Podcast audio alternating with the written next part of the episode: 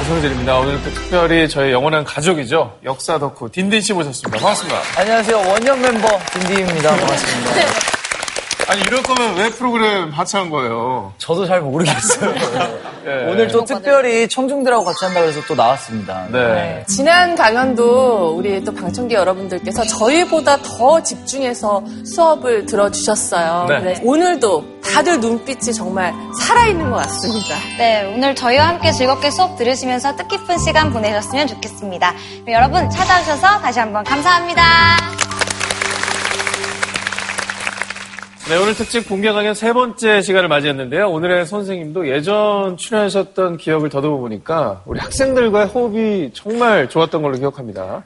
호흡뿐만 아니라 재미도 엄청났고 네. 사실 제가 오늘 여기 나온 이유가 이 선생님이 저를 너무너무 보고 싶다고 계속 말씀하셔가지고 아, 왜 웃으시죠? 정말로. 네. 네, 네, 네. 자, 지금부터 저희와 함께 뒤에서 계신 선생님을 불러보도록 하겠습니다.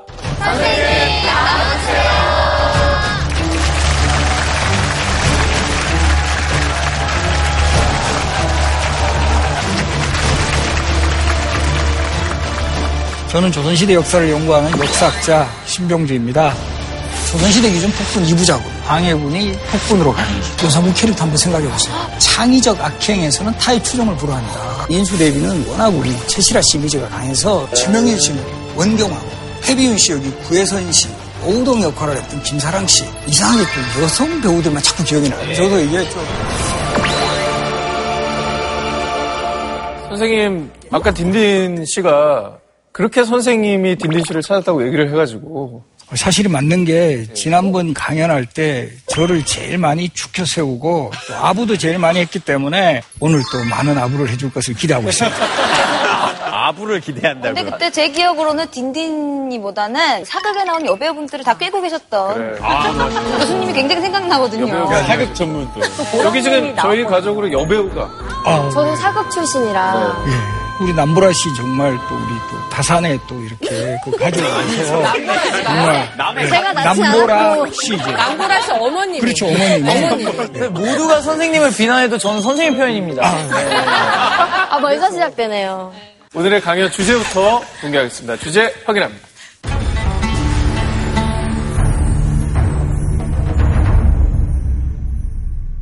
흔히 왕이라고 하면 뭐 모든 것을 할 수 있었던 존재고 또 그 왕의 아들이라면 뭐 말 그대로 이 금수저로서 이 모든 것을 누릴 수 있는 그 인물이 아닌가 이렇게 생각하는데 오히려 그 왕의 아들 중에 비극적인 운명을 맞이했던 아들도 많고요. 권력 앞에서는 왕과 아들도 갈라설 수밖에 없는 이런 상황도 아주 많이 나타납니다. 그래서 우리가 왕과 아들의 이 왕의 계승사를 통해서 어떤 상황에서 이 왕이 그 후계자를 선택하고 그게 어떤 역사적 평가를 받는지 이런 것들을 함께 생각하는 시간들을 마련해 보고자 합니다. 조선시대 그 27명의 왕들 아시죠? 우리 예전에 뭐 국사 시간에 열심히 공부하셨던 분들 아마 이거 다 외울 수 있을 것 같은데 우리 외우실 수 있는 분? 선생님께서 한번 아, 우리 오상진 네, 또 아시죠? 아나운서께서 저도 예전에 이제 외웠는데 우리 혹시 청중분들 중에 자신 있게 어, 많이 계세요. 오, 말씀해 주세요. 초록색 티셔츠. 어, 해봐 일어나서 빨리 해봐. 얘기해보세요. 크게. 그래 그래. 큰 소리로. 세종대세 문관세 예성 연중 임명선 방위 표현 숙경영 정순어철 보수 오, 이거는 부모님의 주입식 교육인가요? 너무 심하다. 교육이. 어떻게 너무, 너무 알지? 실식이야. 어떻게 저렇게 뭘 알아야 맞았는지 아, 최고예요, 최고. 와. 들어도 몰라. 들어도 몰라. 박수 친 거 보니까 맞은 거야. 어, 그래 맞았나 봐. 선생님 맞았나요? 맞았죠. 이 정확하게 맞췄고요.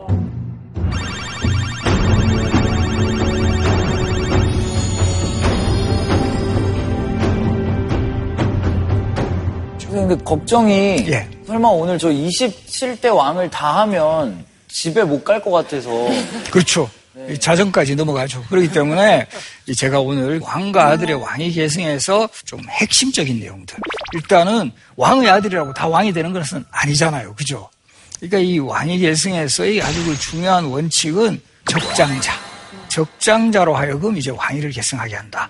뭐 이제 적장자라는 말은 적자 플러스 장자가 되는데, 어, 그럼 적자의 대비되는 말 뭐죠? 적자하고 이렇게 대비되는 말. 그렇죠. 서자. 아, 서자. 서자. 적장자라 하면 적자 중에서도 가장 이제 나왔습니다. 예? 적자가 아, 아, 흑자 그러셨나? 아, 그래도 저는 진도가 처지는 학생도 되게 사랑합니다. 예, 그래서, 예, 그래서 이 적자하고 서자의 구분은 뭐냐? 조선시대 이제 왕은 왕비가 있고 이 왕비가 돌아가시면 계비를 맞이해요. 그럼 이 왕비나 계비의 아들은 우리가 적자라 그러고 왕이 후궁을 맞이할 수 있거든요.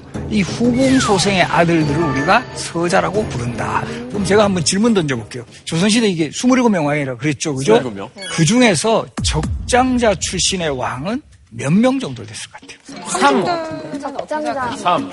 혹시 알고 계세요? 알고 계신 분 있나요? 우리 파란색. 파란색. 어, 당당하게. 아니, 어떻게 그렇게 알아요? 잠깐만, 이게 맞아요? 정답인가요? 여섯 명 맞아요? 정답은 아니에요. 어, 저 친구 저기 하얀 옷 친구, 네, 하얀 하얀 옷. 옷 친구 오른쪽에 하얀 옷. 네, 네, 하얀 그래, 친구. 거기 여성분. 오, 일곱 명. 네, 일곱 명 맞았습니다.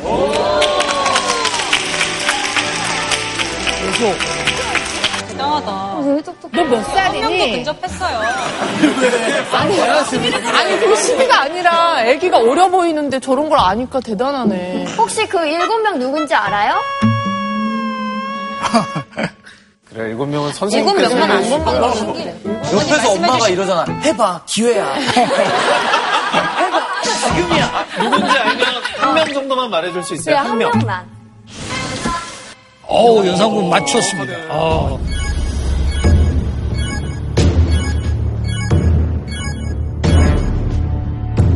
적장자 출신의 왕이 사실 27명 중에 7명이라 그러면 30%도 안 되거든요. 선생님, 원칙이라 그러는데 예. 저 정도 숫자면 원칙이. 아니라고도 볼 수 있을 정도로 저렇게 숫자가 적은 이유는 이 왕과 왕비 사이에 소위 후사가 없는 이런 경우도 있었고요. 적장자 중에 되게 일찍 돌아가시는 분들이 많아 또. 권력 다툼으로 인해 가지고 결과적으로 이제 적장자가 왕이 되지 못한 이런 상황. 이것도 상당히 좀 정말 아이러니컬한 그런 대목이죠. 그죠? 원칙을 아주 강조하는 그런 나라에서 정작 일곱 명밖에 적장자가 배출되지 않았다라는 거죠. 선생님, 저 질문이 있는데, 왕들 이름을 보면, 누구는 태종, 종으로 끝나고, 누구는 태조, 이렇게 조로 끝나요. 혹시 그 왕이 계신 원칙에도 이 이름에 관련이 되어 있는지 제가 이런 궁금합니다. 왕 관련 강의할 때 가장 많이 받는 질문 중에 하나가 왕의 호칭이 누구는 조고 누구는 종이고 누구는 군인가. 일단 조선의 왕의 호칭은 살아생전에는 왕의라고 호칭이 없어요. 그냥 상이라 그러나 뭐 전하라 그러는가 이러는데 왕이 돌아가신 후에 종묘의 신주를 모십니다. 근데 군에 대해서는 대략 이제 알아요. 왕위에서 쫓겨난 사람들. 연산군, 광해군. 바로 이제 왕의 자리에서 쫓겨난 사람들. 왕자 시대의 호칭이다. 그런데 이제 조와 종의 구분은 종묘의 신주를 모실 때 이 왕의 업적을 딱 한 글자로 표현해서 뭐 예를 들어서 어지셨다, 인종, 학문에 뛰어나셨다, 문종, 효성이 지극하셨다, 효종 이런 식이 되는 거예요. 왕의 묘호라고 하는데 요거를 이제 바꾸는 이런 경우가 많아서 그렇다. 원래는 창업한 왕만 조를 붙이고 나머지 왕들은 다 종이 돼야 돼요. 우리 고려시대는 조 누구죠? 누가 있죠? 왕건. 태조 왕건밖에 없잖아요. 그러니까 거기는 조 한 명밖에 없고 나머지 다 종이에요. 그런데 어, 조선에 와서는 왜 이렇게 조가 많아지지? 그 시대 사람들도 종보다는 조가 더 위상과 권위가 있다라고 생각한 거예요. 이거를 처음으로 어긴 왕이 사실은 세조예요. 물론 세조가 그런 게 아니에요. 바로 그 다음 왕인 예종과 그 당시의 신하들은 대부분 세조가 왕이 되는데 결정적인 역할을 한 사람이에요. 세조는 사실 정변의 왕이 되잖아요. 그러다 보니까 세조가 돌아가신 후에 세조의 그 호칭을 정할 때, 즉 묘를 정할 때 세조를 조라고 올려야 자기들의 위상과 권위도 올라간다. 마찬가지로 인조가 반정을 성공시키고 왕이 되다 보니까 결국은 인조라고 높인 거고요.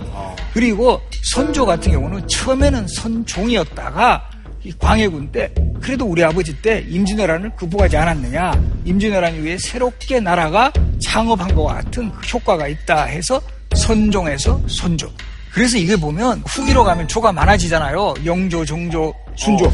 처음으로 조가 붙어 나간 영조, 정조, 순조 중에서 의외로 순조예요. 원래 돌아가 있을 때 순종인데 철종 때 와서 이때 실권자가 순조의 왕비였던 순원왕후 김씨. 이 순원왕후 김씨가 대비로 있으면서 분명히 철종을 찌른 것 같아요. 우리 남편 어떻게 좀 높여봐. 이렇게 된 거죠. 근데 정말 순조는 별로 한 것도 없지만 결국은 순종을 순조로 한 거예요. 철종 때. 그러다 보니까 이 고종이 보니까 야, 이 순조도 순조인데 영조 정조왕처럼 정말 하신 것도 많은 분이 종인 게 내가 뭔가 잘못한 것 같아. 그래서 영종을 영조, 정종을 정조로 올리면서 영조, 정조 이렇게 됩니다. 그러다 보니까 이제 종과 조가 많은 분들이 되게 이제 헷갈릴 수밖에 없는 게 바로 이 조선 후기 어떤 추승 작업의 산물로 달라지게 되었다. 지금 우리 세종대왕, 정조대왕 이분들은 자신이 세종인지 정조인지 모르고 돌아가셨어요. 약간 선생님 그 힌트를 주면 안 돼요? 거야? 나 이거 하고 싶은데 약간 생일 선물 받는 것처럼 어, 살짝 흘리는 야, 게나 죽으면 조로 해줘라고. 나 이거 쓰고 싶은데 야, 나 죽으면 딘조로 해줘, 딘조. 진짜 괜찮아. 예, 어쨌거나 굉장히 소수밖에 하지 못했던 적장자라는 원칙은 사실 좀 유명무실하지 않았나라는 생각이 계속 들거든요. 예, 그래서 이런 그 원칙 때문에 이제 갈등이 생기는 이런 사례가 상당히 이제 많은데 뭐 가장 대표적인 게이 태종과 이 양녕대군 관계.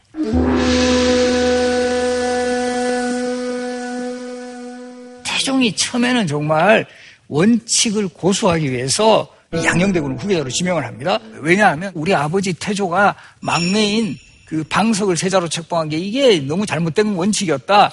그래서 가게도 한번 보시면 요 태조 이성계는 첫 번째 왕비인 신의왕후 한시와의 사이에서 여섯 명의 아들을 뒀어요. 방우, 방과, 방의, 방관, 방원, 방현. 계비인 신도왕후 강시와의 사이에서 방번, 방석, 전부 방자 돌림입니다. 첫 번째로 세자 책봉되는 사람이 사실 누구냐면 놀랍게도 막내인 방석이에요. 근데 방우라는 분이 그러면은 장자셨던 거 아니에요? 처음에는 방으로 삼으려고 했는데 이때 이런 기록까지 있어요. 방우를 세자로 삼으려고 하니까 그 신도강호 강씨가 그 문 밖에서 몰래 이것을 엿듣고 막 눈물을 흘리며 슬퍼했다. 결과적으로 뭐죠? 우리 아들 왕 시켜주세요. 그러니까 이 태조 이성계 입장에서는 상당히 그럼 흔들리죠. 조선 건국했을 때 태조 이성계 나이가 58세예요. 지금 같으면 되게 뭐 짱짱한 나이지만 그 시대로 치면 한 거의 한 70대 후반? 좀 마음이 약해지잖아요. 어린 왕비가 아, 우리 막내 아들 얼마나 이쁘냐고 얘 왕 시켜주세요. 거기다 누가 가세하냐 하면 정도전이 정도전이라는 인물은 조선이란 나라는 왕보다는 신하가 중심이 되어야 된다. 그런 입장에서는 좀 정통성 있는 후계자보다는 자신이 좀 컨트롤하기 편한 그런 어린 왕세자가 왕이 되면 더 이제 유리하다고 판단했죠. 이것 때문에 결국은 방석의 세자 책봉이 이루어졌고요. 아니, 그러면 신의왕후 한씨는 가만히 있었어요? 이미 돌아가셨어요. 조선 건국되기 전에. 살아계셨으면 가만 안 있었겠죠. 예, 그래서 이미 돌아가셨고. 생각이 아, 짧았네. 그 좋은 질문, 좋은 질문. 그래도 상당히 오늘 좀 포스도 좋은데 아주 좋은 질문이었어요. 그리고 이제 그래서 조의를 표하고 있습니다, 옷으로. 그 신도광후 강 씨가 바로 이제 방석의 세자책봉을 성공시켰는데 정작 신도광후 강 씨는 방석이 왕이 되는 것을 지켜보지 못하고 먼저 돌아가십니다. 먼저 돌아가시고 그 후에 방원이 왕자의 난을 일으켜가지고 정도전처 제거하고 방석마저 제거하고 난 후에 본인이 왕이 되지는 않아요. 왜? 아버지가 적장자 왕의 계승이라는 원칙을 잘못 어기셨기 때문에 나는 이걸 바로 잡는다. 이런 뜻에서 이때 소위 적장자는 누구냐 하면 방과가 되는 거예요. 왜냐하면 방우는 이미 돌아가셨어요. 요때 이건 정말 이것도 유의하셔야 돼요. 방우의 사인이 실록에 기록되어 있는데 술을 많이 마시다가 돌아가셨다 이렇게 돼 있어요. 조금만 절주했다면 잠깐이라도 왕할 뻔했다라는 거죠. 방과는 그야말로 태종에 의해서 잠깐 요즘으로 치면 얼굴 마담으로 왕이 된 인물이에요. 그렇게 한 후에 태종도 공식적으로는 왕세자라는 그런 신분을 잠깐 누린 후에 자신이 이제 형님의 양보를 받아서 세 번째 왕이 돼요. 선생님, 근데 그렇게 왕이 됐긴 했지만, 형제들도 막 죽이고. 그렇죠, 왕자이라. 그렇게 왕이 된다면 마음이 편하지는 않았을 것 같아요. 맞아. 아, 그렇죠. 이제 그러니까 본인 또 나는 이렇게 정말 어느 정도의 원칙을 고수하기 위해서 힘들게 왕이 되었지만 이제 내 밑으로는 그 아버지가 한 것처럼 그렇게는 하지 않겠다. 나는 적장자로 하여금 왕위를 계승하게 하겠다. 태종에게는 네 명의 아들이 있었습니다. 양녕대군, 효령대군, 충녕대군, 바로 성녕대군. 이 네 명의 아들이 있었는데 바로 마지인 양녕대군을 후계자, 즉 왕세자로 삼은 게 11살 때요, 11살 때. 사실은 뭐 능력을 발휘한 부분도 있어요. 실록 같은 기록에 보면 14살에 명나라의 사신으로 갈 때 이 아버지 태종이 야, 쟤 상당히 잘하더라. 그 사신으로 가는데 통솔력도 있고 리더십도 있더라. 태종 본인 또 왕자 시절에 명나라의 사신으로 간 적이 있어요. 그때 내가 간 것보다 얘가 훨씬 잘하더라 하면서 양령에게 상당히 이제 기대를 걸어 나가죠. 제가 알기로는 예. 글씨를 그렇게 잘 쓰죠. 어, 양용대 군 시도 잘 쓰고 글씨. 흰해문 예, 현판. 그런 현판 글씨도 이제 썼다 그러고. 그런데 안타깝게도 뭐 양용이 요즘을 하면 좀 진득한 면이 없어요. 그 당시에 이 아버지 태종이 최고의 스승을 불러가지고 이 양녕대군에게 요즘으로 치면 과외죠, 과외. 과외 교육을 시키는데 항상 이 수업에 빠지기 일수고요. 이때도 핑계 똑같아요. 나는 오늘은 머리가 아파서 수업에 못 나가겠다. 나는 저 선생만 보면 내 스타일이 아니야. 난 저 선생 진짜 아, 싫어하면서. 선생님이 안 맞는다. 어. 그러면 세자가 수업에 빠지면 세자를 때릴 수는 없으니까 환관들이 매를 맞아요. 죄 없는 환관들. 그러다가 이제 탈선하는 그런 청소년의 대표적인 자질을 보이는 게 기생들하고의 어떤 추문이 계속 이어집니다. 어린 나이. 어린 나이. 그래서 요즘으로 치면 양녕대군이 실시간 검색어 계속 1위 올라요. 어느 시점에서. 항상 이렇게 검색하면 양녕대군이 실검 1위에 계속 올라요. 공지련, 소행, 어리, 초공장. 이다 기생들이에요. 특히 초공장 같은 사람은 이제 그 상황이었던 종종이 또 좋아했던 기생인데 뭐 이런 거 뭐 구분 없이 막 이제 스캔들을 일으키고 하니까 태종이 뭐라 그러면서 너가 이렇게 해서는 되겠느냐 하니까 양명이 또 단식 투쟁이에요. 뭐 아버지 나의 연애를 막지 마십시오 하면서 반발을 합니다. 또 이때 태종이 또 의외로 그 봉지련이라는 기생한테는 비단까지 보내줘. 이거 먹고 좀 어떻게 헤어져라 뭐 이런 거 있죠? 아, 얼마? 어, 요즘으로 치면 약간 명품 명품 가방이나 명품 옷 선물해 주는 거예요. 보통 어. 엄마들이 하는데 아빠가 했네. 태종이 계속 설득을 합니다. 나한테 자식이 진짜 하나만 있는 건 아니지만 너가 장자이자 장손인 까닭에 너는 진짜 이걸 잘해야 된다. 태종 같은 경우는 자기가 그 적장자 원칙을 세우는 그런 입장이었기 때문에 양양이 좀 사고를 치고 수업을 소홀히 해도 좀 나아지겠지. 근데 이제 결정차가 된 것이 뭐냐 하면 어리라는 여인과의 스캔들이 어리라는. 어, 그래서- 4위네, 그 참, 검색어 4위. 네, 검색어 4인데 조금 있으면 1위로 올라갑니다. 그래서 이, 왜 1위로 올라가느냐? 어리는 기생 출신이 아니라 곽선이랑 관리의 첩이었어요. 그래도 그 당시에 어떤 분위기에서는 기생하고 노는 거하고 관리의 첩을 이제. 다르지. 다르죠. 그러다 더 결정타는 아이까지 임신을 낳았어요, 어리가. 아, 그건 선을 좀 넘었지. 이때 또 두 사람의 부자가 완전히 정말 강을 건넌다 할까요? 화합할 수 없는 바로 이 양녕대군이 아버지에게 이 올린 상소문이 있어요. 아버지가 자꾸 이제 뭐라 그러니까 아버지한테 착 올리는 글. 이 첫 문장 한번 딘딘 씨께서 아, 제가. 예, 제가 제가 양녕. 예. 어울린다. 아니, 전하의 시조는 모두 궁중에 들이시니 어찌다 중하게 생각하여 받아들이십니까? 바로 여기서 포인트는 뭐냐면 짜증나게. 아버님께서는 사실 태종이 후궁이 아홉 명을 두고 있었어요. 아버님 또 후궁 많으신데 저보고는 왜 이렇게 여성들하고 가까이 하면 안 됩니까? 아버지부터 좀 잘하셔라. 많지 않습니까? 그런 아버지께서 저한테 그렇게 뭐라 그러실 처지 아니지 않습니까? 부전자전 아닙니까? 그렇죠, 그렇죠. 그런 투로, 그런 투로 하니까 이 태종을 정말 이 신기를 거스른 거죠. 이때쯤 되면 태종의 이런 의중을 아는 신하들도 이제 양령을 폐위해야 된다라는 이런 논의가 시작이 되게 됩니다. 그리고 여기서 또 중요한 게 태종 도 아마 대안이 없었다면 양령으로밖에 갈 수 없었다면 어떻게든 더 달래고 잡아야 되는데 이 대안이 나타난 거예요. 바로 이 세 번째 아들 충녕대군은 너무 괜찮아. 공부면 공부, 대인관계도 좋고 효심도 지극하고 그래서 이 충녕에게 기회를 주면 될 것 같다. 그 중요하게 태종이 생각했던 원칙보다는 어떻게 보면 실리죠, 실리. 그때 그러나 유교 국가이기 때문에 나름대로의 논리는 만들어요. 바로 이때 들었던 논리가 택현.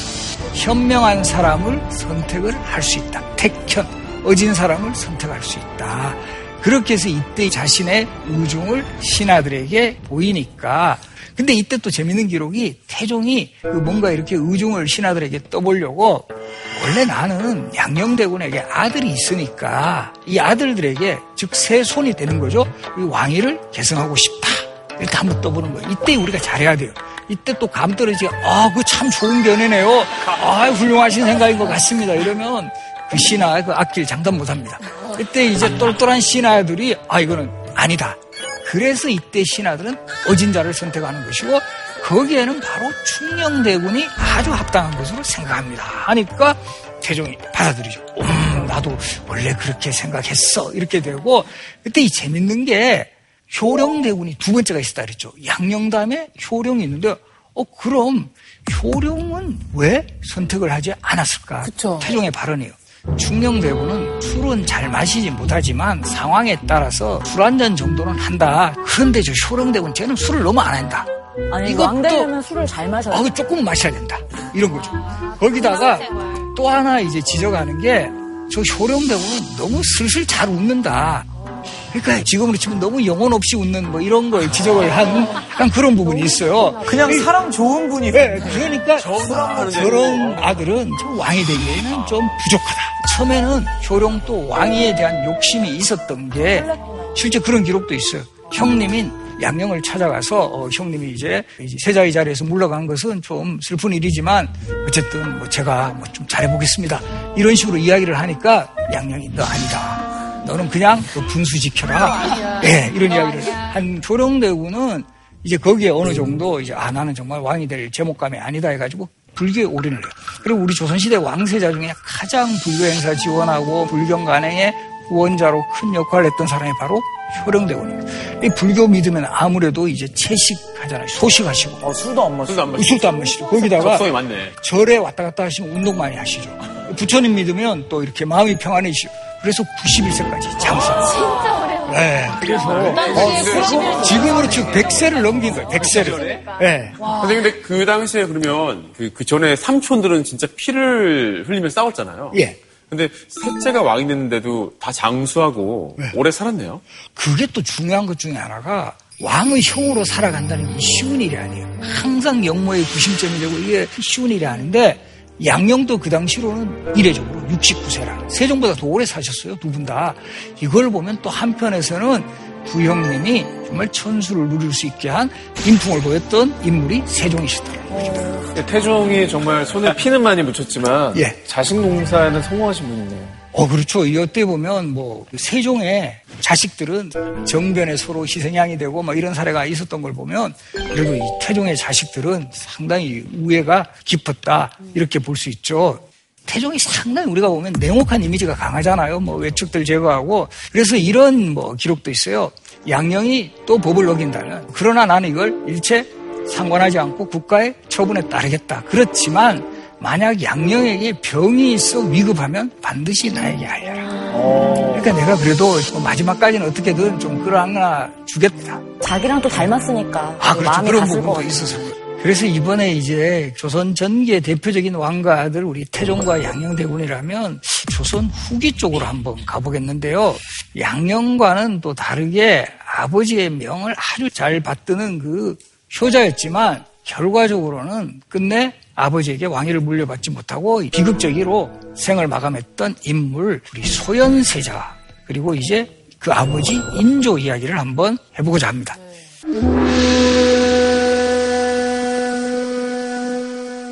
이 학교 선생님들을 대상으로 해서 설문조사를 했어요. 지금에도 한번 우리가 다시 불러오고 싶은 인물. 거기에 1등을 했던 사람이 소현세. 이 소현세자가 인조와 왕비였던 인여왕 환시와의 사이에서 낳은 맏아들입니다. 소현세자. 소현세자가 아닌 그 두 번째 아들 복림대군이 이제 효종으로 왕위를 계승하게 되는데요. 그러니까 원래는 소현세자를 세자로 책봉하지 않았었나요? 어, 당연히 세자로 책봉을 했죠. 교명문에도 소현세자에 대한 애정이 잘 나타나 있는데요. 이거 읽어보실 분. 아, 제가 읽어보시죠. 소현세자 인조로 빙의를 하셔야 돼요, 이거는. 아, 너 원자 이왕은 선천적으로 자질이 아름다워 효도와 우애가 마음에서 우러나오고 날로 온화하고 단정하여 밝은 식견을 스스로 터득했다. 진심이 없어 보여. 칭찬이. 소현세에 대한 애정을 담으셔가지고. 소현세에 대한 애정을 담으셔가지고. 아들을 생각해, 아들을. 오래전부터 영특하다고 이름이 후계자로 점지되었는데 어질다는 소문이 퍼졌으니 실로 세자에 합당하다. 오, 오. 예, 그래서 이 소현세자는 젊을 때부터 상당히 위기 상황에서 직접 나섰던 인물이기도 해요. 소현세자는 정묘호란이 일어났을 때 전주 지역에서 분조 활동을 하면서 위기 상황에 대응하는 세자의 그 모습을 어릴 때부터 능력을 보였죠. 소현세자가 또 가장 이제 인조하고 뭔가 이렇게 짠한 장면을 만드는 게 1636년 병자호란이 일어났을 때 인조하고 소현세자 남한산성으로 피난을 가잖아요. 이때 청태정이 직접 쳐들어와서 이 청태정에 빨리 이제 항복을 하라 이런 요청을 했을 때 이 소현세자가 만약에 상황이 힘들다면 제가 가겠습니다 이런 이야기를 해요. 일이 너무도 급박해졌다. 내게는 일단 동생이 있고 아들도 하나 있으니 역시 종사를 받들 수 있다. 내가 적에게 죽는다 하더라도 무슨 유감이 있겠는가. 내가 성에서 나가겠다는 뜻을 말하라. 이런 강단 있는 모습을 보였던 게 바로 우리 소현 세자였고 결과적으로는 1637년 1월 30일 날 삼전도에서 이제 항복을 하게 되거든요. 남한사성에서 이제 임조가 삼전도까지 와서 세번 큰 절을 하고 아홉 번 머리를 조아리는 아주 우리 역사 속 최고의 지옥적인 장면인데 삼배 부고두례라고 합니다. 세 번 절하고 아홉 번 머리를 조아리는 조선의 왕은 임금의 옷을 벗고 신하의 남색 옷으로 갈아입으라. 조선의 왕은 죄인이므로 정문인 남문으로 나올 수 없다. 조선의 왕은 삼전도에 차려진 단 아래로 나와 대청제국 황제 폐하께 세 번 절하고 아홉 번 머리를 조아리는 신하의 예로서 항복하라.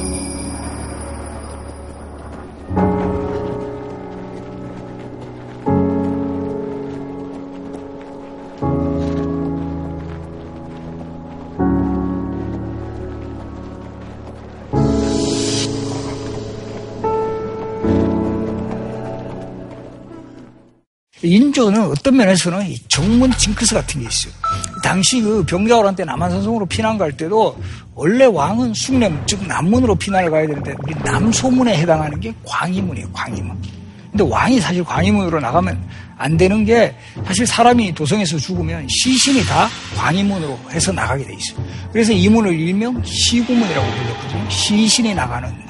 그래서 우리 지금도 광희문 옆에 그 떡볶이로 유명한 동네 무슨 동? 신당동? 신당동. 신당동이 떡볶이 때문에 신당동이 아니라 원래 저기가 시신들이 많이 나가니까 무당집이 많은 거예요. 무당집. 신당.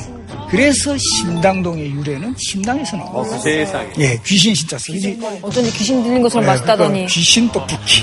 매운 신인 줄 알았어요. 그래서 이제 인조는 피난 갈 때도 정문으로 못 갔죠. 지금 항복하러 갈 때도 정문이 아닌 그 서문으로 나갔고. 그리고 결과적으로 이 삼전도 부력의 가장 큰 조건은 일단은 명나라와의 관계를 단절하고 청나라의 관계를 이제 유지하고 명나라 연어를 쓰는 대신에 청나라 연어를 쓴다. 이게 이제 핵심적인 내용 중에 하나고 그 다음에 이제 중요한 게 두 왕자를 인질로 청나라로 보내라. 그래서 결국 소현세자가 동생 독림대원과 함께 이제 심양으로 끌려가게 되는데요. 이때 인조가 신신당부하는 그런 내용이 있어요. 잠자리를 좀 온돌로 좀 부탁한다.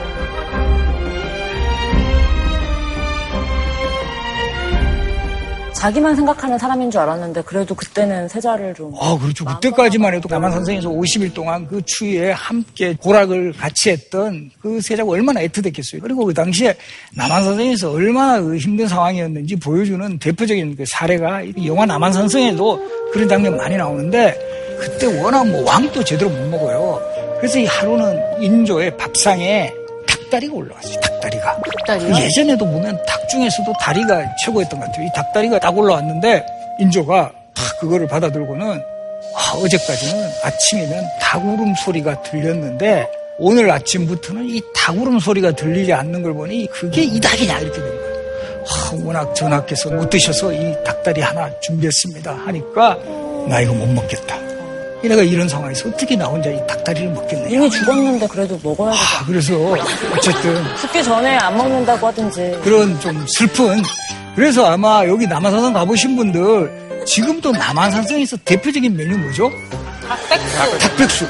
아, 저는 그래서 이 남한산성에 닭백숙이 유행하기 시작한 게 인조 때 이 닭다리도 못 먹은 아픔을 논란의 여지가 많네요. 아. 좀 이거를 잘 이제 와서라도 닭이라도 좀 푸짐하게 먹자 이렇게 해서 선생님 아니면 선생님이 내 퓨처인가요? 아 이건 제가 이제 일단 생각에는 그 스토리인데 그때도 그 인조가 못 먹은 닭다리 한을 닭백숙으로 풀어보지 않을까 이렇게 이제 아, 인조의 한이에요?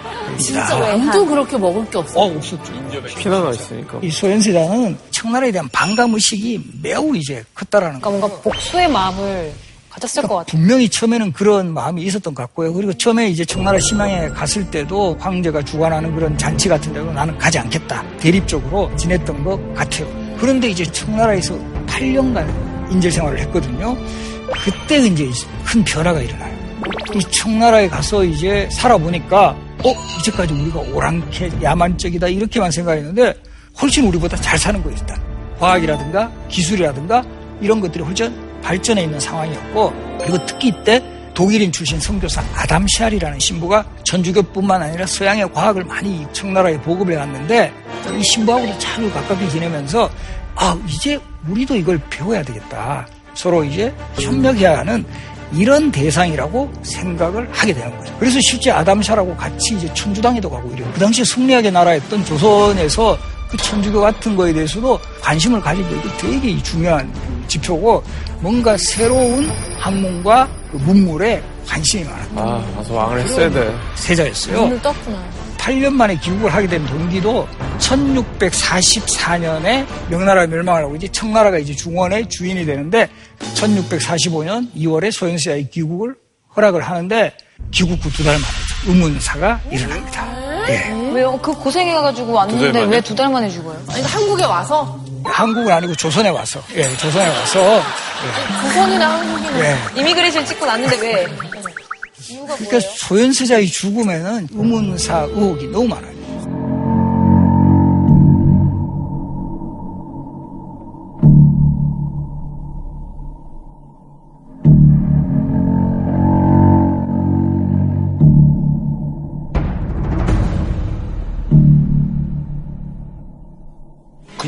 나올 수가 없을 것 같은데요. 약간 독살 아니에요, 선생님? 독살? 계획된 살인이라고 생각합니다. 그렇죠. 이 실록의 기록에서조차 이 독살의 의혹이 제기될 정도로 조선시대 왕실 인물 중에 가장 독살의 가능성이 높은 인물로 제가 보고 있어요. 근데 왜 인조가 독살한 거야? 누가 아저씨인 왜요? 거죠? 왜? 아버지 아닙니까? 보낼 때뭐 먹였나? 왜 아버지가 저러겠어? 패널들께서도 범인은 인조가 아니야? 이러고 있는데 저도 그렇게 생각을 해요. 생각을 하는 가장 큰 이유가 일단은 이 소현세자하고 인조가 상당히 이제 갈등을 빚는 그런 대목이 많아요. 이 8년 만에 완전 귀국하기 전에 소현세자가 잠깐 귀국할 때 청나라 황제에게 받은 벼루를 선물을 하자 이거를 집어 던졌다 이런 표현도 나오고요. 아, 인조 인성? 이 소현세자가 청나라하고 너무 친하게 지내고 청나라의 문물이 이렇게 좋습니다라고 하는 게 상당히 이제 부담인 거예요. 제가 이제 한번 어느 정도 추론을 하면 소현세자가 저 청나라하고 친하게 지내면 청나라에서 나를 왕의 자리에서 쫓아내고 저 소현세자를 왕으로 만들 거다. 그게 사실은 역사적 경험이 있어요. 우리가 고려시대 때 몽골 간섭 시기에 몽골 쪽에서 충렬왕이 말 안 듣는다고 폐위시켰다가 그 아들인 충선왕을 왕위에 올랐다가 다시 충선왕 와- 마음에 안 든다고 폐위시키고 충렬왕 포기시키고 이런 경험들을 다 하는 거예요. 그러니까 이 소현세자는 바로 아들의 입장이라기보다는 오히려 나와 이념을 완전히 달리하는 저 청나라를 등에 업고 나의 권력을 빼앗을 수도 있는 그런 존재다. 이렇게 판단해서 아마 이 소현세자의 제거에 나섰을 가능성이 높다. 그렇다고 아들을 죽여요? 왕위가 뭔지 정말. 진짜 인조인간이네. 그 다음에 인조의 후궁 중에 소용조시라가 있었는데 이 사람이 상당히 요 세자를 이간질했던 사람이에요. 당시 소연에게 뭐 침을 놨던 의관 같은 경우도 이쪽하고 연결이 되었다. 이것도 약간 독살의 의혹을 좀 짙게 하고 있는 대목 중에 하나고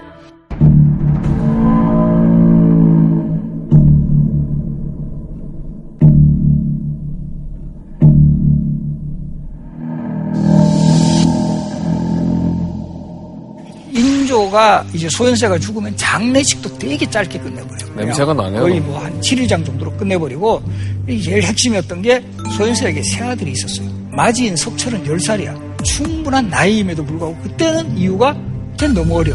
이렇게 되면서 결국은 차남인 복림대군이 바로 이제 효종이 되는 거죠. 아마 인조는 이 소현세자 집안 자체가 엄청 싫어했던 것 같아요. 자기 그래서 집안이잖아요. 이 소현세자의 세 아들은 제주도에 유배를 갔다가 이 두 명은 또 유배지에서까지 이제 죽게 되고 이 세자빈 강 씨는 이제 사가로 쫓겨났다가 그 이후에 인조의 밥상에 독이 든 전복이 발견됐다라는 그 그것을 강빈이 사주했다라는 이유로 이것도 정말 조작됐을 가능성이 많은데 어쨌든 그 죄로 사약을 받고 이 죽게 되죠. 그러니까 완전 소현세자 집안은 흔적도 없이 사라지는 정말 이런 비극을 당합니다. 이제 세상이 바뀌고 청이 중국을 통일했잖아요. 국제적 식견을 가진 소현세자가 다시 돌아와서 조선의 왕위를 이었다면 정말로 역사가 많이 바뀌었다라고 그렇게 생각이 안 들거든요. 그래서 우리 역사에서도 되게 아쉬워하는 장면이 소현세자가 왕에 올랐으면 역사의 흐름이 바뀌지 않았을 거라는 그런 아쉬움을 많이 이제 가지게 되는 거죠.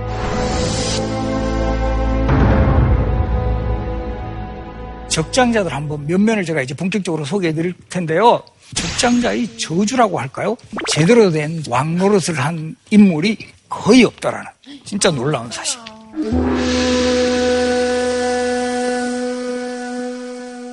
적장자 출신 1호왕 바로 문종인데요.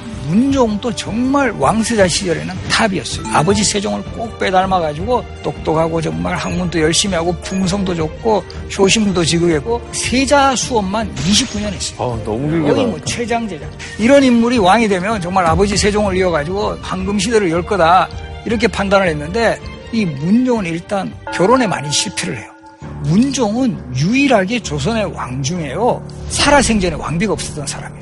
첫 번째 세자비는 문종의 사랑을 얻으려고 막 그 신발을 태워서 그 죄를 문종에게까지 먹이려고 했다가 이게 발각이 돼가 폐출당하고 두 번째 세자비인 순빈봉 씨는 이 동성애 자로 나중에 밝혀져 가지고 폐출당하고 마지막 세자빈 또 단종의 생모였던 현도강후 권신대고 나중에 왕비로 이제 추승이 된 것이 실제 문종이 세자 시절에 단종을 낳다가 그 후유증으로 사망하다 보니까 이 혼인에 대한 트라우마 때문에 이제 그 다음에 혼인을 하지 못했어요. 한 5년간. 그러다가 이제 어느 정도 혼인을 할 타임에 어머니가 먼저 돌아갔어요. 삼면상. 소원왕후 심씨. 어머니 삼면상에 또 효심이 너무 지극하니까 여기 너무 올인한 거예요. 어머니, 어머니 그러다가 우리 지금 3일장에도 힘든데 3년상 제대로 해보세요. 확 체력이 소모되죠. 거기다가 이제 몸 조금 회복하시니까 어 이번에 아버지 돌아가시네. 아무 더 열심히 해야 될 거 아니에요. 아버지 아버지 그러다가 정확하게 아버지 3년상 끝날 무렵에 돌아가십니다. 아이고야. 실록의 기록에서조차 연이은 국상으로 몸이 바싹 여이셨으니 이런 표현이 나옵니다. 결과적으로는 바로 연이은 국상이 화근이 되어가지고 문종이 돌아가시는 거예요. 29년을 세자 교육했는데 2년 만에 그래서 어. 이 문종 같은 사례에서는 정말 이제 리더가 건강을 정말 잘 관리해야 된다. 이걸 사실 보여주는 사례예요.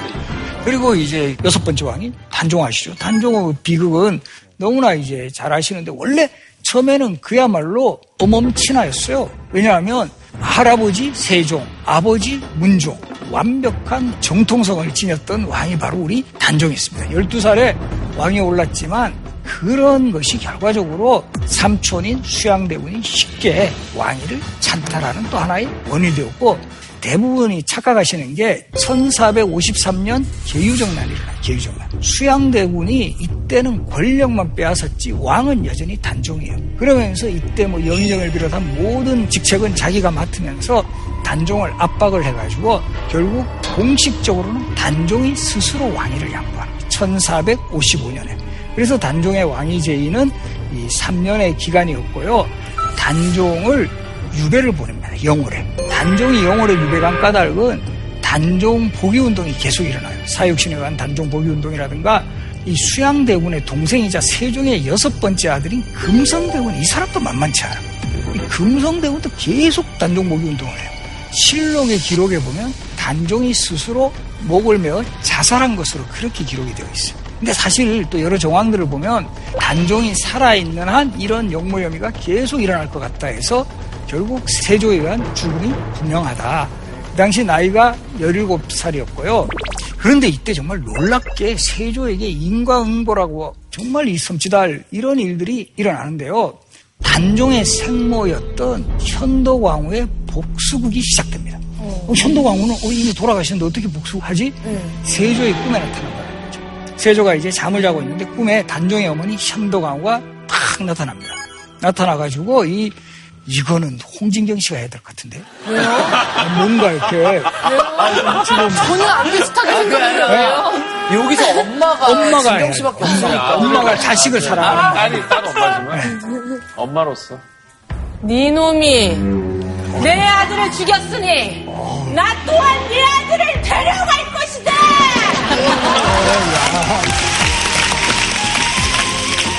역시 역시 연기자로서 어, 역시 별그대 배우 출신답게. 네. 독장하고 되게 어울려요. 그래서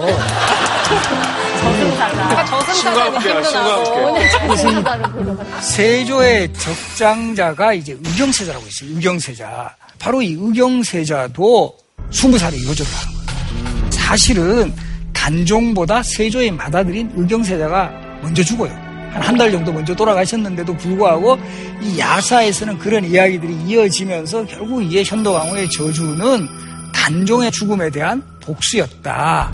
그리고 이제 그 당시에 현도강호가 침을 뱉어서 꿈에서 뱉었는데도 놀랍게도 세조가 피부병에 걸렸다. 이런 이야기가 있을 정도로 현도강호의 저주가 있었다는 거죠. 침 뱉는 연기도 한번. 아,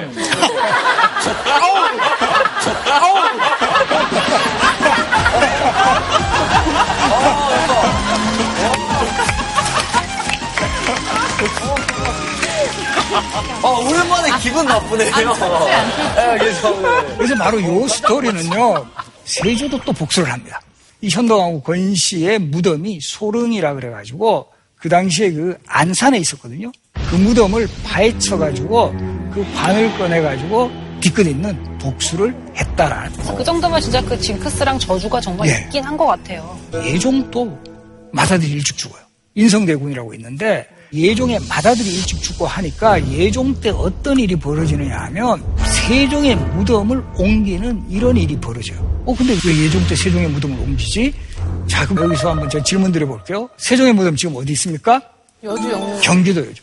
아 역시 여기에 이제 방청객들은 수준이 있으니까 네, 뒤에 이렇게. 네, 어, 있었어요? 네, 경기도 여주에 이제 세종의 무덤이 있는데 원래는 세종의 무덤은 이곳에 있지 않았어요. 지금의 내곡동에 가면 헐릉이라고 있어요. 헐릉. 헐릉이 아버지 태종의 무덤. 그 옆에 내가 묻히겠다. 아버지하고 같이. 그래서 세종은 돌아가셨을 때 여기에 묻힙니다. 근데 이때 세종의 무덤을 쓸 무렵에 풍수지리 전문가였던 최양선이라는 사람이 이것은 불길한 땅입니다. 태종의 무덤은 아주 좋은 땅이지만 이 세종의 무덤을 쓴 이 자리는 바로 절사 손장자 할 땅입니다. 절사 후사가 끊어지고 손장자 장자가 즉 장남이 훼손되는 그런 땅입니다. 이렇게 이야기해요. 그때는 최양선 욕 바가지를 얻어먹고 너 이렇게 쓸데없는 소리 왜 하냐 이러면서 정말 악플 엄청 날립니다. 이 최양선 저 사람 뭐 처벌해라 뭐 이렇게 되고 막 하는데 근데 정말 세종의 맏아들 문종 그 다음에 문종의 맏아들 단종 그 다음에 세조의 맏아들 의경세자 예종의 맏아들 인성대군 까지 뭐 연이어 정말 적장자가 계속 일찍 죽으니까 야, 저제 말 맞는 거 아니야? 이렇게 하면서 바로 이 무덤터를 진짜 조사를 다시 해보니까 물길이 흘러가고 이게 정말 무덤터로 부적절하다. 그렇게 해서 예종 즉위 직후에 바로 세종의 무덤을 지금 경기도 여주로 옮깁니다. 이런 걸 우리가 철릉이라 그래요. 왕릉을 옮겼다. 그 바람에 경기도 여주가 완전히 떴죠. 세종의 도시. 임금님표 여주쌀 뭐 이렇게 브랜드로 내세울 수 있었고 이 세종의 오늘 떡볶이부터 쌀까지. 이제 이 여주가 세종의 도시로 각광을 받았고 근데 영상군에게서 윗자리를 이장한 다음에는 예. 효과가 있었나요? 예, 적장자가 빨리 돌아가신 일이 살았나요? 사라졌나요? 그래서 연산군이 적장자로 왕에 올랐어요. 올랐고. 상대적으로 연산군은 왕으로서는 10년 이상 제의했으니까 어 이제부터 조금 끊기지 않았냐. 근데 또 다른 각도로 보면 야 저런 표현왕이 어딨어. 이 적장자 저 만들어 놓으니까 저렇게 사고 치잖아.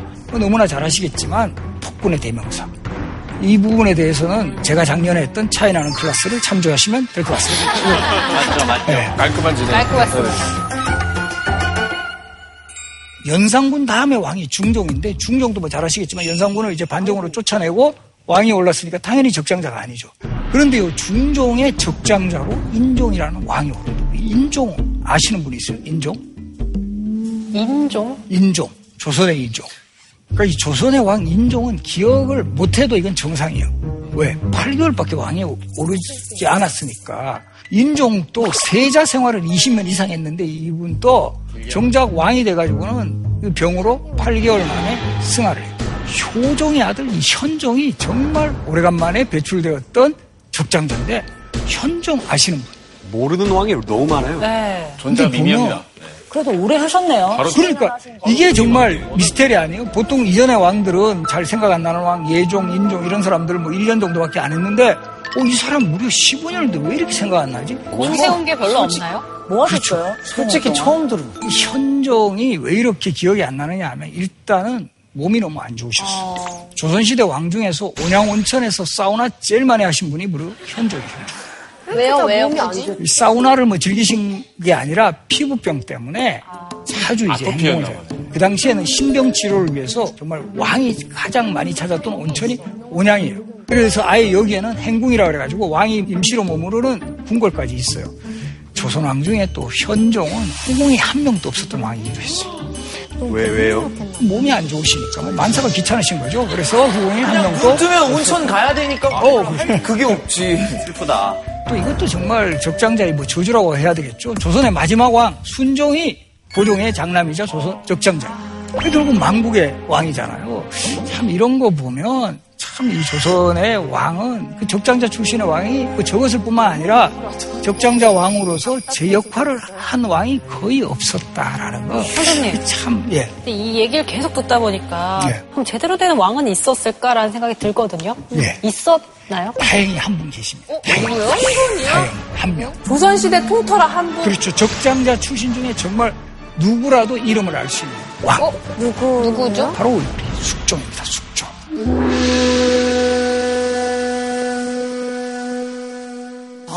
숙종도 근데 좀 약간 구설수가 있잖아요. 분위기가 안 네. 느껴지십니까?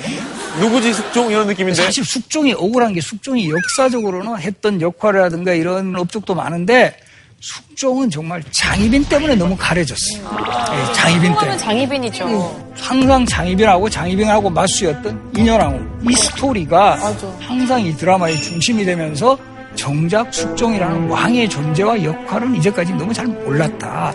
그래서 제가 오늘은 정말 숙종의 좀 진면목들 어떤 왕이었는지를 소개해 드리려고 합니다. 숙종이 상당히 이제 어릴 때부터 카리스마가 있었다. 14살에 왕에 오르는데요. 이때 이 숙종이 그 왕으로 딱 올랐을 때 최고의 권력가가 누구였냐 하면 실록에도 그 이름이 3천번 이상 등장하는 우암 송시열이라는 사람이 있어요. 송시열. 근데 이제 송시열한 인물이 당시에 뭐 인조, 효종, 현종 때 이르기까지 그야말로 꺼지지 않는 권력가였는데 당시 최고의 권력가였던 우암 송시열하고 이 숙종이 속된 표현으로 맞짱을 뜬 그 유명한 일화가 있습니다. 이 당해통략에 이런 기사가 있어요. 내가 나이가 어려서 글을 잘 보지 못하고 또 얘도 알지 못하지만 반드시 송시열이 얘를 그르쳤다고 쓴 뒤에라야 선왕의 처분하신 뜻이 명백해질 것이다. 이제 이건 무슨 말이냐면 조선시대에서 제일 중시했던 게 예에 대한 해석이에요. 근데 이 숙종이 콕 집어가지고 그 당시에 최고 그 권력가인 송시열에 대해서 이 사람이 잘못했네 이렇게 할 수 있기가 쉽지 않아요. 그때 임금의 나이 14살이었다. 온조정 사람들은 이 말을 듣고 모두 떨지 않는 이가 없었다. 선생님, 그러면 숙종이 지금 적폐청산한 건가요? 적폐 청산까지는 아니고 이제 그 왕권을 회복하는 서인의 최고의 권력가에 대해서 내가 이렇게 만만하지가 않다. 그리고 이때가 되면 서인과 남인 간의 정치적인 대립, 소위 당쟁이 가장 치열하게 전개돼요. 그래서 공부 좀 많이 하신 분들은 요때 환국이라는 용어를 좀 기억할 수 있을 거예요. 환국? 환국. 정치적 국면을 바꾸다. 그래서 숙종 때 세 차례 단행을 하면서 경신왕국에서는 서인이, 기사왕국에서는 남인이, 갑술왕국에서는 서인이 노론과 소론으로 나뉘었을 때인데 특히 이제 소론이 권력의 중심에 섰던 이제까지는 당쟁이 치열해서 이런 황국이 많이 일어났다고 하는데 최근의 연구에서는 이 왕이 중심이 돼가지고 한 당파의 일당 독주를 허용하지 않았다. 이렇게 이제 해석을 한다라는 근데 거죠. 만약 한국을 하면 음. 그뭐 사화 같은 거는 사람 막 죽잖아요. 아, 그때 사실은 여기도 큰? 희생을 많이 당하죠. 예, 경신왕국 일어나면 서인이 집권할 때는 남인이 많이 이제 희생을 당하고. 죽나요? 그렇죠. 많이 이제 처형 당하고. 그래서 사실 이거는 숙종 때 이런 상황은 왕권을 강화하기 위한 어떤 불가피한 측면이 또 있었고요. 이 황국을 통해서 당정의 어떤 조정자 역할을 해나갔고 이것이 있었기 때문에 영조대의 어떤 탕평책, 이 정파 간의 정치적 보복 같은 것을 하지 말자. 그래서 이 최근의 연구에서는 숙종 때부터 본격적으로 이제 탕평책이 시작되었다 이렇게 이야기하고요. 드라마 같은 걸 보면 너무 센 여인 사이에서 갈팡질팡하는 모습만 봤는데 그렇죠. 공당 정치 한 가운데서 그래도 중심을 좀 잡아준 인물로 평가를 할수 있겠네요. 그 업적이 이제까지 상대적으로 저평가되었기 때문에 이런 업적이 많다. 이 상평통보 우리 돈 아시죠? 돈. 상평통보, 예. 상평통보가 전국적으로 유통되기 시작한 게 숙종 때고요. 국방 분야에서는 한양 도성위에 북한 산성이 있어요. 북한 산성. 그 북한 산성을 수축했던 왕이 숙종이고 강화도에 가면 돈대들 많죠. 뭐 각고돈대 뭐 이렇게 국방시설 이런 것들도 만들었던 왕이 숙종이고 잘한 게 많네요. 그리고 이제 문화적으로도 우리 이수인 장군 그 모신 사당 현충사가 처음 만들어진 게 숙종대요. 이런 역사적 인물에 대한 어떤 재평가, 추승 작업 상당한 그 업적을 이룩했는데 이 장희빈 때문에 너무 이제 장희빈 임팩트가 커. 지금까지는 좀 완벽한 업적을 수행한 왕으로 보이는데 문제가 나와야죠. 참, 그러니까 이것도 보면 이 숙종이 세 명의 왕비와의 사이에서는 자식을 보지 못했고요. 오히려 후궁 출신 그 유명한 장희빈의 아들이 경종이 되고 그 다음에 이제 후반기에 숙종의 마음을 사로잡았던 여인이 바로 숙빈채 씨. 숙종은 왕비가 세 명이 있었는데 인경왕후가 첫 번째 왕비인데 인경왕후가 천연도로 사망을 해요. 그래서 이 계비로 맞이했던 여인이 인현왕후. 우리 그 유명한 인현왕후 미신인데 인현왕후를 대부분 정비로 생각하시는 분들이 많은데 그 숙종도 나이가 21살 때 15살 계비로 왔기 때문에 정비처럼 보이는데 실질적으로는 계비였다라는 거. 요거 이제 중요하고요. 근데 이 두 왕비와의 사이에서는 후사가 없고 이 무렵에 숙종도 되게 불안하잖아요. 왕실에 이제 자식들이 이어져야 되는데 그런 상황에서 숙종의 마음을 사로잡았던 여인이 바로 장희빈입니다. 장희빈. 그리고 이 장희빈은 이 당시에 이 서인과 남인이 정치적으로 대립할 때 남인의 정치적인 후원을 얻고 바로 이제 후궁으로 들어왔죠. 장수곤으로 들어왔다가 후궁들은 어떻게 하면 승진한다 그랬죠? 아이를. 아이를 그렇죠. 아이를. 낳아. 여기서 이제 숙종이 이 태어난 지 얼마 되지 않아가지고 이 장희빈이 낳은 아들을 원자로 삼겠다. 원자는 세자가 되기 전 전 단계예요, 전 단계. 여기에 대해서 당시에 많은 신하들, 특히 정치적으로 이 장희빈이 후원한 남인에 대립되었던 서인들이 강력하게 반대합니다. 어, 인현왕후가 이때는 왕비로 계셨거든요. 인현왕후가 이렇게 있고 그 당시 인현왕후 나이가 22살밖에 안 됐어요. 기다려 봐야 됩니다. 이럴 때 아마 숙종의 심정은 저랬던 것 같아요. 내가 살아봐서 아는데 안 돼. 이러면서 이 장희빈 쪽으로. 이 원자로 책봉을 합니다. 그래서 사실은 이때 함국이 일어나요. 기사함국이라고 해가지고 장희빈이 왕비까지 올라요. 후궁 출신에서 왕비에 오르는데 이 과정에서 장희빈을 지지했던 남인 세력들이 권력을 잡고 서인 세력들이 완전히 정계승부를 해요. 이때 서인 세력의 용수가 우암 송시열. 그러니까 이 송시열이 계속 상소문을 올려. 이 원자 책봉이 이건 잘못된 겁니다. 계속 상소문을 올려. 그러니까 예전에도 조선시대에도 우리 선비들이 상소문을 올릴 때 미리 다 써놔요. control C, control V 다 해놓고 난 다음에 계속 올려. 계속 올리니까 이제 막 숙종도 열받는 거죠. 그래서 송시열을 제주도로 유배를 보냈다가 거기서도 계속 올라오니까 결국은 송시열을 사약을 했죠. 그래서 정읍에서 예, 사약을 받고 또 한편으로 보면 왕권과 신권의 어떤 대립이라 그럴까요? 이런 모습에서 숙종이 상당히 강한 모습을 보여준 그 대표적인 사례예요. 이게 정치적으로 어떤 그런 뒤에 어떤 배경이 있다고 하더라도 왕비를 그냥 바꾸고 이런 것들은 상당히 정치적 부담이 컸을 것 같은데요. 그렇죠. 상당히 크지만 그때 이제 숙종의 생각은 이때는 남인 정권과 이제 함께 가겠다라는 판단과 장희빈을 이제 후궁에서 두는 것보다는 왕비로 승격을 시켜야 이 정통성이 이제 근데 이제 듣고 보니까 이게 왕과 두 여자의 뭔가 드라마에만 저희가 초점을 맞췄었는데 남인과 서인의 세력적 툼이었네요 결과적으로 봤을 그렇죠. 때. 그게 이제 큰 흐름이었고 그 과정에서 이제 숙종이 5년 만에 결국은 장혜빈을 폐위를 하고 5년 있었던 거네요. 그러면. 바로 인현왕후가 이 결국 컴백을 하는 거죠. 다시 부르는 거예요. 네, 숙종. 근데 인현왕후도 착하다. 부른다고 또 다시 들어가면 나 같으면 아 됐다고 괜찮 괜찮다고. 그래도 힘들게 그다음에 살다가 또 침을 이렇게. 이렇게 불러주면 사실 숙종도 이렇게 장희빈하고 살아보니까 우리도 그런 거 있잖아요. 인연하고 그리운 거예요. 그래서 이 인연왕후를 복귀시키면서 숙종이 친히 쓴 또 편지가 있어요. 오.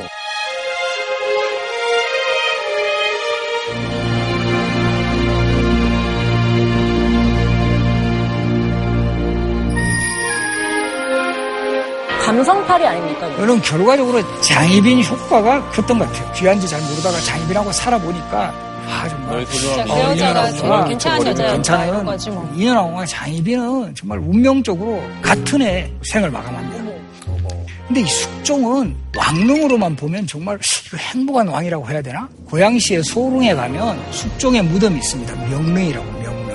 아까 세 명의 왕비가 함께 했다 그랬잖아요. 그 숙종의 무덤 주변에 요 세 명의 왕비가 다 같이 묻혀 계십니다. 이런 왕 흔치 않아요. 보통은 홀로 계신 왕도 되게 많아요. 우리 보면 저 강남에 가면 정릉이라고 중종의 무덤인데 이분은 왕비가 세 명이었음에도 불구하고 지금 그냥 호라비처럼 홀로 묻혀 계시거든요.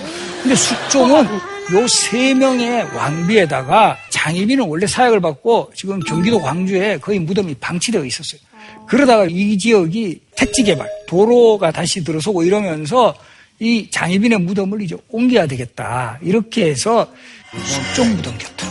그래서 바로 지금 숙종의 명릉 근처로 장희빈의 무덤이 지금 와 있습니다. 죽어서도 그렇겠어. 죽어서도 그러니까 이 숙종 입장에서는 야 저 여자 또 풀어왔나 막 이런 생각. 아, 그래서 그러니까 지금 진짜 운명일 수도 있는 거잖아요. 그리고 결국은 이 장희빈의 아들 경종이 왕에 오르긴 올라요. 근데 이 경종도 4년 만에 요절을 하고 숙종 같은 적장자도 결국은 두 명의 왕을 배출하긴 했는데 다 후궁소생의 아들들이었다.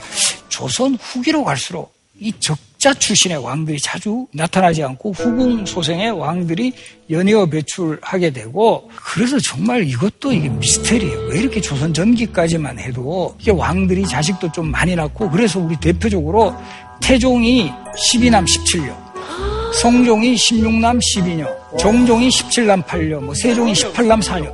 기본이 20명 이상이에요. 이 조선전기 왕실 같으면 우리 남부라씨 가족도 잘 명함을 못 내밀어요. 13명 가지고 안 돼요. 저는 13명, 뭐 20명 이상은 돼야, 야, 이 다산이다. 좋네요, 저희는. 왜 이렇게 자식 수가 확 줄어드느냐. 금술이 안 좋았나요? 이게 정말 미스터리인데 이거는 정말 추론밖에 할 수가 없어요. 이런 해석도 하는데 조선 후기로 갈수록 왕에 대한 경호 시스템이 되게 강화가 되면서 왕이 주무시는 곳에도 자꾸 막 경호원들이 배치되고 이래서 그랬을 것 같다. 이걸 어느 정도 풀 수 있는 키가 하나 있어요. 이 조선왕실의 비서실의 기록인 승정원 일기라고 들어보셨어요? 승정원 일기는 1623년부터 1910년까지 288년간의 기록이 남아있는데 총 3243책이고요. 번역본으로만 딱 비교를 하면 조선왕조 실록이 번역 책 수가 약 400여 책이에요. 승정원 일기는 현재 번역할 수 있는 예상 책 수가 5천여 책. 훨씬 내용이 자세하다라는 거죠. 그래서 최근에 승정원 일기 내용 일부가 번역이 되었는데 그런 내용들을 보면 영조의 건강 비결에서도 채식이라든가 금주 이런 것만 나왔는데 승정원 일기 기록 보니까 건강 검진을 그렇게 열심히 받았더라. 내의원에서. 지금 사실은 한 10여 년 전부터 이 승정원 일기 번역을 고전번역원이라는 기관에서 하고는 있는데 평균적으로 1년에 50책 정도를 했어요. 그러니까 10년에서 몇 책 했죠? 500, 500 책. 4,500책이 남잖아요. 이 진도로 나가면 90년 걸려요. 여기 지금 가장 최연소도 보기가 좀 쉽지 않지 않을까, 완역을. 그래서 이거를 지금 번역을 알파고가 하고 있어요. 아마 이게? 완전 완역이 되면 저는 개인적으로 이런 조선 왕조의 어떤 출산 미스테리도 풀리지 않을까, 이렇게 기대를 합니다.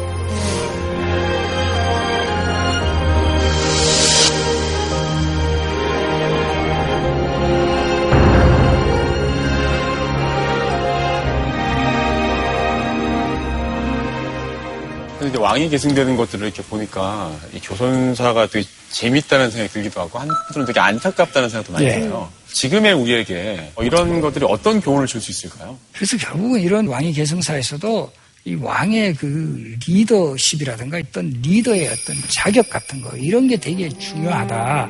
적장자라는 어떤 원칙보다도 그렇지 않은 상황에서 왕이 된 인물들도 상당히 정치를 잘해 나갔다. 세종 같은 왕은 세 번째 아들이었죠. 적장자 아니죠. 성종과 같은 왕도 상당히 훌륭한 왕인데 예종에게 있어서는 조카가 되는 거예요. 영조 같은 경우도 바로 후궁소생의 아들이었고 종조 같은 경우도 세자가 아니라 세손이 되는 거잖아요. 영조도 어떤 면에서 보면 이 사도세자가 왕이 될 감이 아니다.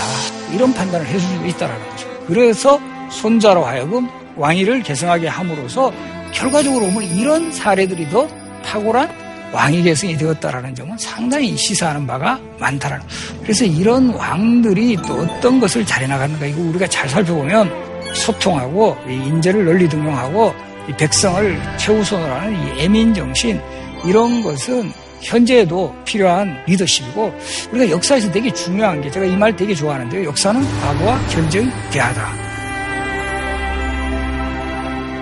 결국 우리가 이런 역사의 사례에서 좀 배울 점은 잘 배워나가고 문제가 많은 이런 부분은 우리가 다시는 되풀이하지 않아야 된다는 이것이 역사가 주는 가장 중요한 의미다라는 거죠. 그래서 오늘 이 왕과 이 아들 또 이 왕위 계승의 그 역사를 반명교사의 자료로 삼아야 된다. 이것을 강조하고 싶습니다. 고맙습니다.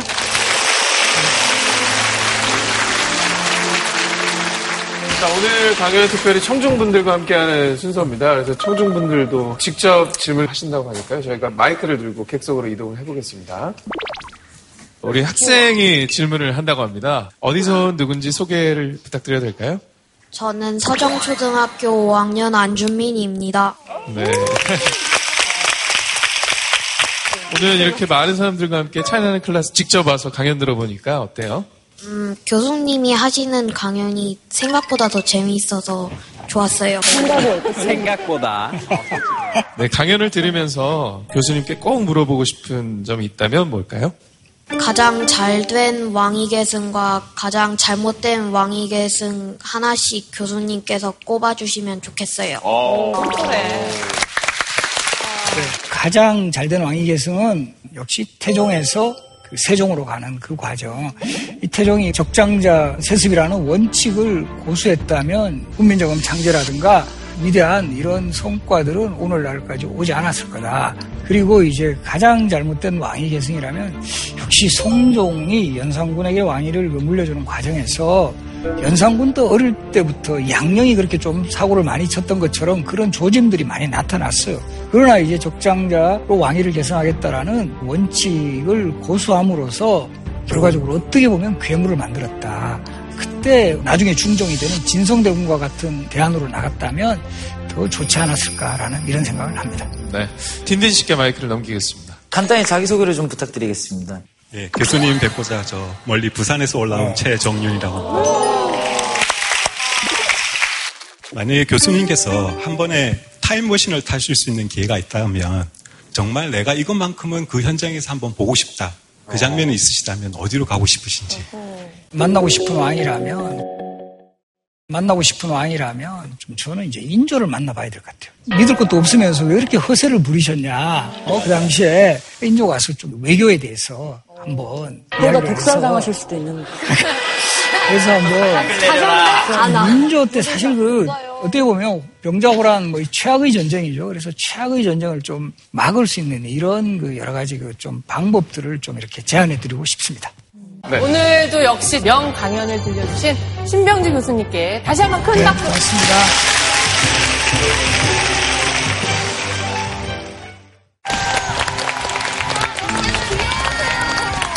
미술이란 무엇인가? 미술은 사치인가요, 교수님? 저는 똥손 중에 똥손이에요. 미술을 못하는데. 어떡하죠? 원시 미술의 의미, 이집트 미술의 의미를 생각하게 된다면 미술이 인간에게 어떤 존재였고 어떤 메시지를 갖고 있었는지를 냉철하게 살펴볼 수 있을 것 같습니다. 조각상을 만들고 왜 눈을 그리지 않았을까요? 아무리 아름다운 존재라도 오점은 항상 가지고 있을 수 있다. 고 나를 완성시키기 아니면 이런 생각이 듭니다. 저 여자가 되게 못된 여자예요. 나쁜 여자였어요. 부활해서 또 괴롭히고. 오, 클레오파트 하세요. 오, 역시.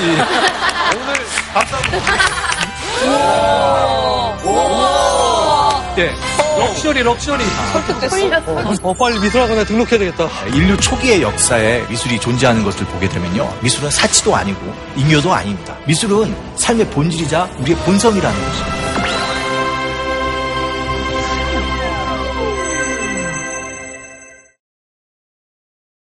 JTBC